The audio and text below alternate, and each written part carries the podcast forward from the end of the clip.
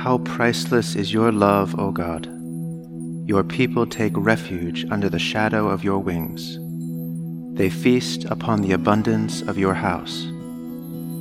You give them drink from the river of your delights. For with you is the well of life, and in your light we see light.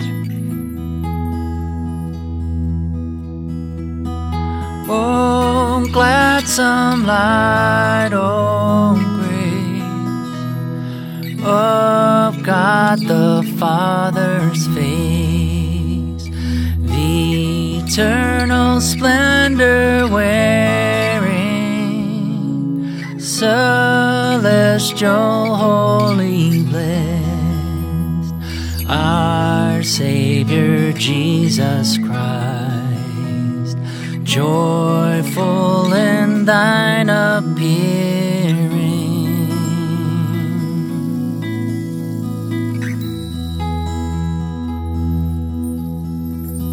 Now it fadeth quite, we see the evening light, our wonted hymn outpouring.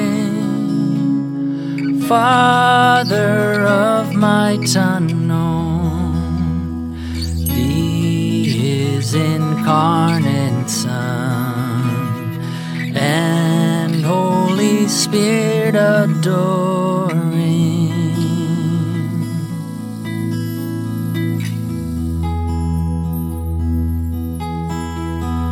To the upright belongs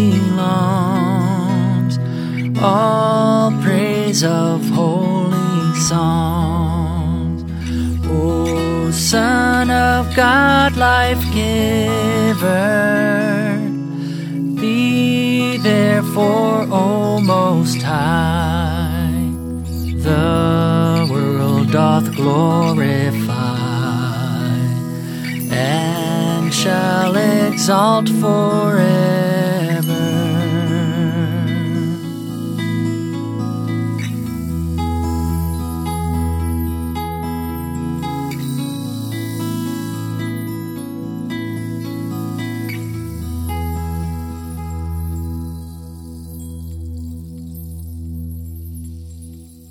A reading from the 20th chapter of Luke.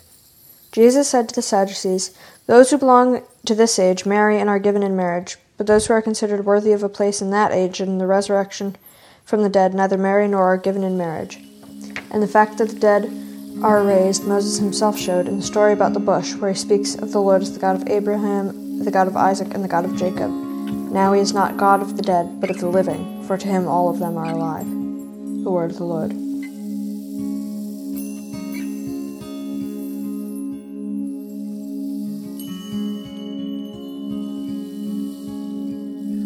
And now let us pray for the church, for our families, our community, and for the world.